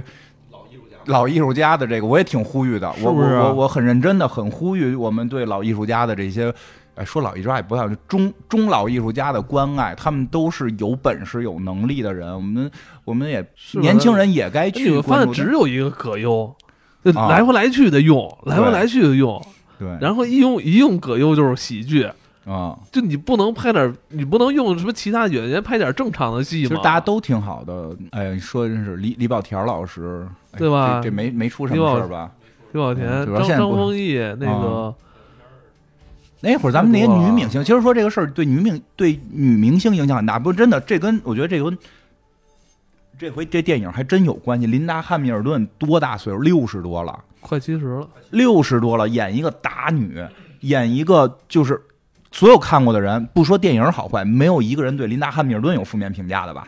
我没看到有说对琳达汉密尔顿有负面评价的，可能说电影老套，说什么，但对这个形象，对他这次的演绎，都每个人都觉得棒。我演的太飒了，当然由于他的设定是个人类，他后来没法跟终结者死，就是 全都对磕。但是他在出场，说包括几场战斗，他打的非常漂亮。老的这个这个这个年老或者说中老年的女演员，绝对是你说演技也够。魅力也够，不是只有那个，就是一一掐就出水的这种小脸蛋儿，就就才叫漂亮。我觉得，我说实话，我觉得这我以前这个东西叫魅力。对我以前不太喜欢琳达汉密尔顿这个这个角色，我觉得太硬了。但是这回的这个，反而我觉得比以前的美，因为他的那个更有底蕴了。我觉得就是就是那个劲儿，魅力更更有劲儿。你也岁数大了，你看人欣赏这种，有可能，有可能。但但就是说就是这样，因为现在我们有的时候。真的呼吁一下，当然也可能也没人听了。就是这个专业从业人士，就是我们对于好多中国中国的这些老的，尤其是女演员、中中老年的女演员、男演员，其实都特别有能力，应该多去让他们拍拍戏。我发现老是人啊没新意。什么叫新意？真给你一新的，你看得懂吗？是吧？老想看新意，然后就新的东西，就是好。咱们在发展的同时，已经把很多传统的东西，或者说很这种这种怎么说呢？这这这种这种不能说用老这个中老年就抛弃了，你知道吗？就你就是聊到这儿，我突然想到啊，老说啊，这电影没有新意，啊，这剧本老套，啊，我要看，好像在这种快速发展同时，你把这种这种。有沉淀的东西全给抛弃了。对啊，你让那些老的，这这中中中中，不是现在不是也说什么那个什么中年的呃女演员没有工作嘛？对啊，老年都没工作，你们中年当然没工作了。是这样，其实这是一个特别可怕的现象。上期咱们说完这个，为什么中国人喜欢看喜剧？就是人在高速这个运转的时候，你你你来不及说去沉淀，你就喜欢看那种跟那儿傻乐你。对，我都说什么都语无伦次，你知道吗？今天 别生气，什么都要新意，哪儿那么多新意啊？你过好日子，他妈也哪儿那么多新意啊？就是他们的这个人生，就是有有些人就太寻求这个刺激，就太需要这种刺激了。我是觉得，就是消失的中年。我跟你说，消失的中年人，这两天不又出事儿了吗？前两天反正就是就是这种事儿嘛，中年人消失了。哎，人说前两天我就看那什么，别管你是知乎也好，贴吧也好，知乎上面人自己就是有一条评论啊，说你在这些社交媒体上，你看不到一个真正完整的全社会的发生，因为你发现虎扑啊，包括什么虎扑啊，什么什么抖音啊、B 站啊这些群体发声的人，永远是那。一小撮人，对，但那小撮并不代表整个社会结构的这个群体的发生。我跟你说，最逗的事儿就是有很多人拿他们这种一部分人的发声作为群体的发声来。对你，包括这电影也是，像你现在做电影宣发这方面，你你做广告很很痛苦。你们会发现什么？那个甲方金主会想要看到什么什么群众声音？就。大家一看，其实是你网上那些声音，并不代表是整个社社会的声音。而且最逗的是什么呢？就是有一个理论，就是我觉得特别不不靠谱的，就是说，哎，那现在年轻人是主要发声的。啊，不光都做年轻人的事儿，就让年轻人来做。我就特想说，你们那手机，你们拿那手机谁做的？是不是个老头做的？到最后，哎，到最后是什么呀？就是这是，呃，一群二十多岁的人演的电影，找了二十多岁的人去宣发，然后。是让全社会人在消化啊！但我们并不想看你们这帮二十多岁的人搞出来这些东西。我们还想看《围城》，还想看《我们他妈就想看 我我家，我就想看那个这个老的阿诺跟琳达是吧？演的这个老套剧本，然后咣咣咣给我打俩小时，我就我可以带我觉得就很好，就就就挺好，是吧？我就想之前那个高达卡都不许三。我跟你说，之前有很多好电影，就是。弄弄那些很低俗的营销，我就后来没看，又弄的那种年轻人玩意儿，让我很反感。不玩抖音，我们也不上 B 站，能不能他妈弄点正儿八经的宣发宣传，给我们这些三十多岁、四十多岁、五十多岁的人，甚至像你说你父亲可能都七十岁的人去看的营销，是吧？金花拉自己的老父亲上电影院，人老父亲并没有表现出反感，特别开心。你的那营销在什么抖音啊，什么那种。玩意儿上弄，那我让这群人没有看到，嗯，真的，这是现在特别大的一个问题，对吧？而且就是好片子，有时候都会宣发烂了。你大家就就是我看你弄点艺人跟这儿学几个抖音动作什么的，这太弱了，我才不会去看这你抖音流量大，但是你你真正消化你这电影票的人可不是他妈抖音的用户啊！现在做抖音，你以为好像所有人都在做用抖音一样？嗯，我是说一个消失的中年人。说真是这个社会的这个形态啊，就是你的年龄结构本身是多样化的，所以其实这个营销本身应该是多样化的。但是这一点呢，其实在国内的营销慢慢的变成了什么呢？就是我的投资投入产出比的问题。嗯，我当投入这个最大的之后，社会上音量最大的是什么人？年轻人。好。年轻人最大，然后年轻人是主力消费群体，年轻人是什么什么？大家只看核心群体的时候，其实你忘了贩受众的问题。嗯，贩受众的问题，它才会带来说多样化的问题。嗯，包括其实文化本身的多样性也是同样问题。现在都变成了都是统一的。比如说这个这个这个快手文化、抖音文化，类似于这种。你你比如说一首《野狼 DISCO》，它会响遍这个全中国。但是如果你真的是找一个什么我们特别喜欢听的那种复古的歌，或者说是我们不符合当下潮流的歌，你想听，你连找都找不着。野狼 DISCO 还行，还聊 BB 机呢。不是是，但是他那个那那个那个是 全世界人大家都喜欢，所以是这样。它是一种文化多样性的表现。你像国外他们。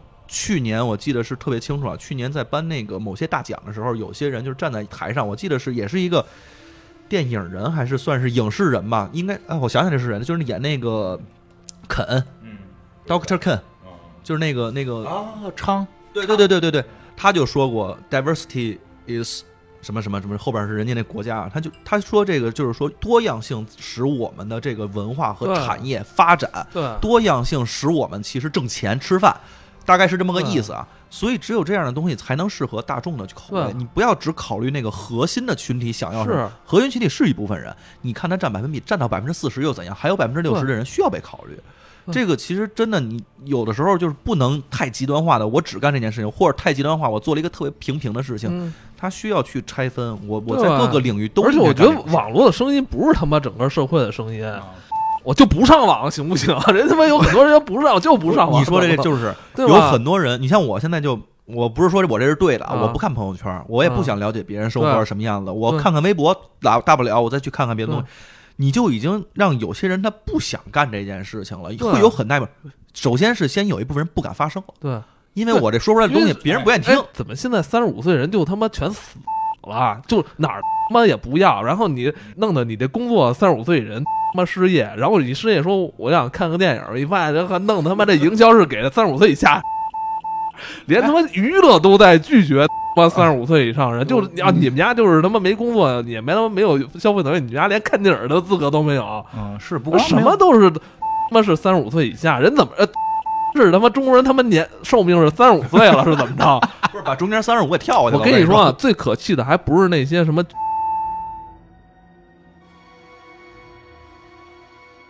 有很很匪夷所思的很多事儿吧，就就今年吧，还是去年我忘了哪个银行出了一个高达卡，嗯。啊特别酷，特别炫酷，然后一刷卡眼睛哇还能亮，想办一张，三十五岁以上不许办，凭什么呀？说我们这是年轻卡，就是给喜欢动漫的年轻人准备的，你们三十五岁以上不能喜欢高达。就真这个这个这个应该算是一种歧视吧？对我后来就急了，我后来反正发过微博，我说的你们如何界定这件事？我说这是一种歧视啊！为什么三十五岁之上人就不能喜欢高达呢？就是他并没有直接这么说，但这意思就是，就是我们是针对喜欢动漫的年轻人，你们三十五岁以上为什么还会喜欢高达呢？我跟你说，你这个事儿绝对不是一个个案，对他不是个案。我跟你说，绝对不是个案。就包括为什么说这个？我觉得咱们说的今天的这个内容，绝对跟电影特别有关系，你知道吗？就是这个电影可能就是。他妈给三十五岁以上人看的，是的，是的，是的，就是给三十五岁以上人看的。对你那，你那一句我不回来了，我们就是会触。我爸那一句，哟，他都这么老了，你我真的那一下，我能感觉到这这是一种什么心态？就他，我爸年轻的时候跟施瓦辛格差，我爸跟施瓦辛格差不多一边大。差两岁，差两，你爸四八年的吧？四四九年，其实差两岁，差两三岁。他当年他年轻的时候也练块儿，就是看施瓦，他他要没照施瓦辛格练啊，他年轻时候施瓦辛格还没进来呢。就是他后来有了我之后，我们在一块儿看的时候，哟，这人真壮，这么认识的施瓦辛格，对对吧？他现在就看到施瓦辛格，哟，这人怎么这么像施瓦辛格？他都不认得了。我告诉他，这这老头就是。所以我我认为这部电影的意义其实就是就是给这部分人去准备的。对啊，就你觉得这部分人看了之后。让他看一创新新意，看不懂，这这是什么呀？这是吧？这个网络群体的发生又是在三十五岁以下，而且就像你刚才说那个，就会让我的父母甚至都觉得看电影是年轻人的事儿，我们就别去看了。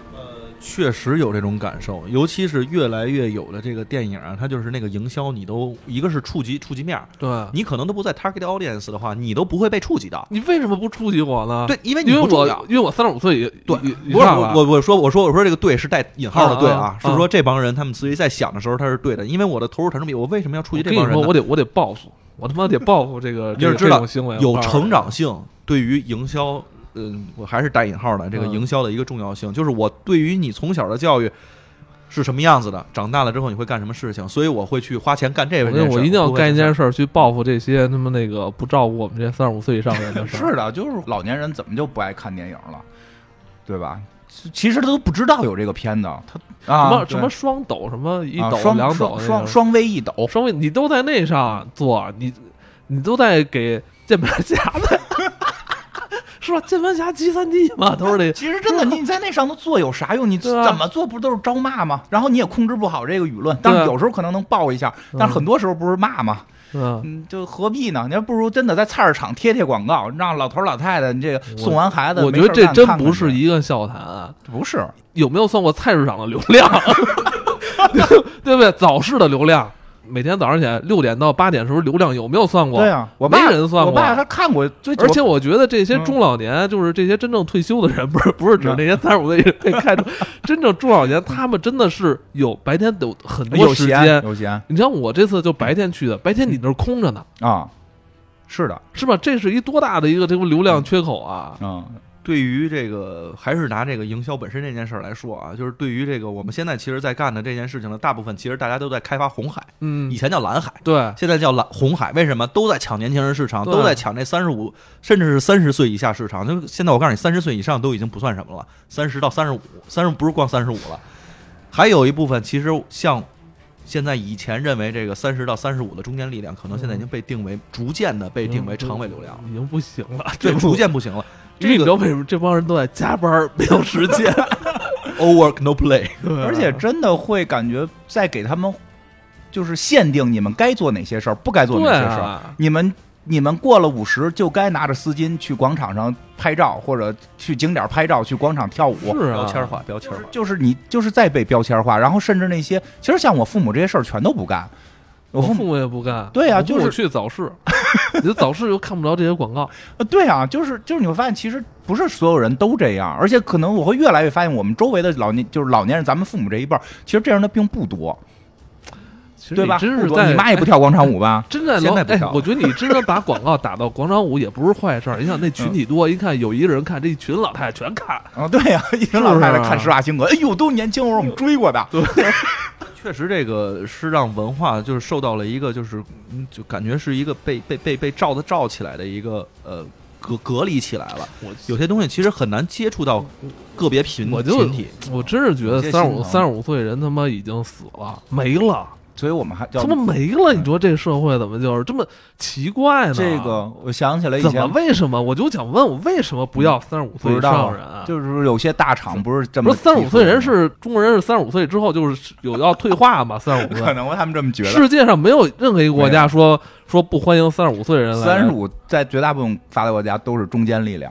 咱们小的时候也是，你记不记得那谁，编辑部故事里边那个侯侯耀华老师演的于德利，一说就是年富力强的中年人。对啊，我从小都觉得我年富力强的中年人啊，工作没有十年，那都是新人嘛。没错，现在可不是。所以咱们这代特别惨，说咱们这代上班的时候问你有没有经验。等到咱们他妈有经验了，没错。现在哎，现在真是招新招的也都挺老贵，就招新。我跟你说为什么？就那天我看了一个那个理论，这叫理论吧？某网站的这个总总 CEO 吧，可以说发的是一个搞招聘的，他就说这个三十五岁特别尴尬一年纪，为什么？你说你会干什么？你会干的事情是不是现在底下人都会干？对吧？真未必。对，其实其实这个差距是在思想，在这个模式。你要是真是说，就是比如说，举个最简单的例子，咱说剪片子也好，咱说拍摄也好，这些东西就是个设备的迭代和技术的一个熟练工种。那您到三十五岁，您还干这个的话，您就是一熟练工种。我找一小孩儿，我你这个钱我可以请仨，是吧？我解没解决我这个有的问题，我可能还节省钱了，所以你就尴尬了。那你想往上的话，你的价值体现到底在哪儿呢？你想往上走，你去管管理。上面还有一群人在干着管理，是四十多岁。不是我，那咱比如说我这个摄影摄像的，我在公司里边，我不想做管理，我就想做一匠人，我好好就，我几十年我就干这一件事，我把这个事儿干好了不就行了吗？什么叫好？这个标准不一样。对老板来说，投入产出比是好；对他来说，便宜是好。对，所以的话，就大家越来越往这样的一个价值体系上走，这完全不一样。我还是举那个我以前我不知道我在节目里说没说过的一个例子啊，我们去国外拍节目。他们那个当地的那个听人说的啊，他们那个当地的是用一个特别老的一个剧场去拍的，所以他那个里边就是包括你比如说做这个什么声幕啊，然后就人家那个全都是机机关嘛，包括他的摄像、灯光都是六七十岁老头儿，就为什么？因为干一辈子就是牛，你不用跟他说，你只说要说我要这样的效果，全给你搞定，你不用设计什么咱们彩排什么不用。全都搞定，就是这么简单。就他的那个经验和他的那个认知，其实已经达到了一个，就是你年轻人是无法弥补，你用十个人也干不了这件事情。但是我们现在的社会里面，就像这样的人很难干到这样的事情。唉，能干到，只是没有人再给你机会了。对，说承认你的价值。像真的说起来就是。老说为什么？呃，就就你让艾文剪片子，就是比就是你看着就是外人看都是剪个片子。艾文剪十几年了，我跟你讲，就在哪个点儿卡，他绝对比那么新 新来的明。这听着像吹，但事实是这样。包括我也是，我也是。我说实话，我在公司已经不动手了。就是你在关键点处理不过去的时候，问我来，我会给你解决方案。嗯，其实岁数大了是有这，那我也没有再往上所谓管一个多大团队。我当然是以前有这个机会，后来我又又退了，我就愿意干这事儿。其实能就是是不一样，但好像就刚 C 老师说的是觉得不需要了，觉就就因为因为好像你这东西产出来之后，好像也没有什么直观的数据反馈，因为原先的很多东西它没有网络，它没有数据，它没有反馈，就是看好坏，看好坏是能看出来的。一旦有反馈，你会发现好坏影响不大，你承不承认？对吧？对不对？你你你有好坏，你感觉影响不大。我告诉你，尤其是这个。经过这些技术，我就告诉你，正好聊到这儿了。比如说剪视频也好，做图也好，就是你们俩说的这个，现在这软件也特讨厌，他把好多东西全都封装打包。比如说你原来做的效果什么，那天你不是也聊这个吗？你就像这种东西的话，其实让底下人学习学习成本更低了。对，他可能去干的更快了。你原来能干的事儿，他也能干了。这其实是一个特别坏的现象，就是你致使你的价值逐渐的在被怎么说，在在被稀释。你被稀释之后，老板就会看到的说，他只看结果。嗯。他也不懂那个东西到底是好是坏，你费了多长时间？甚至有的人其实是外行人在看这个内行人的门道，你是看不懂的。甚至还有一些东西，比如做图，它有些东西你都已经达到艺术层级了。我操，我这个是怎么一个构建的一个呃视觉的美感？然后这块必须得有个什么透视的感觉，你这个落落差是怎么形成？类似于这种东西，外人就是一看这张画太白了，这张画太脏了，我就 太脏了，就这种东西特别多。就是说到这个数据，还是那那。数据都差不多，为什么用这个用那？因为现在数据不一定是真的，这个是关键。因为你数据不真，要是说数据都是真的，我们也就认了。现在数据的真假根本没法判断了。当你只用一个不一定真假的数据去判断一个东西的好坏的时候。那可能真的三十五岁以上那些有经验的人和新人，我并不是说觉得新人经验就没有对经验就不重要不重要了，因为新人也会面临着未来越来越有经验，对对吧？我跟你说一个，就是我认为就是现在在职场上有一件事儿特别重要的，其实就是直觉。这个东西重要点在哪儿？就是咱们之前其实聊一些其他的付费节目的时候，我我忘了我聊没聊过了啊。他们其实这些世界的很多的特别知名的这种人士，都会以自己的直觉作为这种事情的判断。这个其实既来源于经验，又来源于他个人的一个怎么说一个积累吧。这些东西全都是通过量变产生质变。怎么了？哎，不是，我突然想到了啊，这中超去年也开始不要老将，起了一个 U 二三计划，就是每一场比赛你得好像是上俩还是仨 U 二三培养新人，二三以下的，为了培养新人，就是。后来就就去年特别逗嘛，有好多就是从去年开始这规定打出来之后，有好多二十四岁的人啊，一下就没有上场，就那太尴尬了。就是人说你差二十四岁，我这每一场必须得要上两个 U 二三的，那我优先让那个二十三岁以下，等于你二十四、二十五的等于中生代。人说我就不要了，这场比赛是谁啊？U 二三的加外援加几个那个老的。你那二十四五六七的，看你们踢的也不怎么样，你们你们再踢五年也出不来，那我还不如让去先挖掘这个 更年轻的。你你发现了一个，你你你说到了一个更重要的点，其实不是三十五，而是我们对中整个中间力量的摒弃。中间力量就是觉得你没什么用，因为在职场上真的在全世界职场上三十三十五，这是真正的中间力，有些经验，但是又没顶上去的那种，没到金字塔顶尖的，就是中间。你没有赶上这个政策的那些二十四岁人是最悲惨的。对啊，就是你们就是鸡肋，对呀，除非你这个二十四岁你已经是踢得特别好，成功了，就已经成功了，那我能继续留着你。但社会你不成功的话，那我就我还不如去要那些有可能明天有可能成为比你更好的年轻人呢。那问题就是这帮人，就是你现在说的这帮年轻人，到他们二十四的时候怎么办？如果他们到二十四的时候，他们说没有表现出也下去，你是一个不成功的产品。那我要再让更年轻的，太可怕了。我我是感觉现在有些事儿做的太决绝了，就是真的是决绝，就是真的是把三十五岁以上或者说三十五岁左右的这些人我是不要的。有很多公司它其实都有这种特别明确的一些规定。我觉得不能说我们觉得所有三十五岁人都有用，都得留下啊。这这个确实，你其实是有一个效率上面的一个考量是没有问题的。但是你也不能决绝到说把它以政策的形式然后来去干。有很多三十五岁的人确实不够好，是吧？确实应该开开除。但是我会发现，这让整个三十五岁以上人这个群体有一种自卑。对，咱们好像做节目最早的时候，咱们到三十五，差不多就是跨三十五那会儿嘛。我那会儿找工作。我操！我真是就是说年年薪奔着七八十万写，嗯，三十四、三十五，我就有的是地儿要。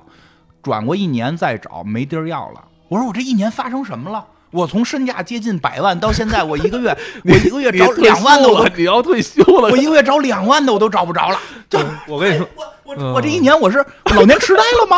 我这一年我是被什么东西撞了吗？这一年你加速了衰老，知道吗？你这一年过了二十年，匪夷所思吧？这就是最匪夷所思的地儿。如果你是一个平缓下降，我也能理解。比如我我三十五，你觉得我是最年富力强？我三十六，我我稍微降一点，我降百分之十，我也能接受，对吧？我我我从我从可能要接近年薪百万，咵一下掉到我一个月就一万两万都很难找了，这太奇怪了。我再跟你说一更逗的，就是。原来我首先啊，我没有你们俩那个当时咱们刚开始做节目时候那样的一个担忧，但是我中间我也换过工作，我也找过工作，其实我就开始有这样的担忧了，而且我也不知道何去何从，我应该公司里边更往上走呢，还是我应该平行的去换换跟人换赛道？我媳妇儿再去找工作的时候，我就明显的感觉到这点。我媳妇儿八六的啊，这也马上，他还没到三十五，我觉得这个岁数在逐渐的变小，你知道吗？开始就是您怎么这个岁数还是干着一个这个市场总监的位置啊？这不应该干 VP 了吗？您要是干不到这个，那您出来找什么？哎，我告诉你，真的是这种心态。这有现在都得得有多少 V？不是 V？现在如果三十四不是 VP 就没脸活了是吗？我不是已经开始有这种趋势了。我不敢说已经是这样，而且是个别企业，不能说所有啊。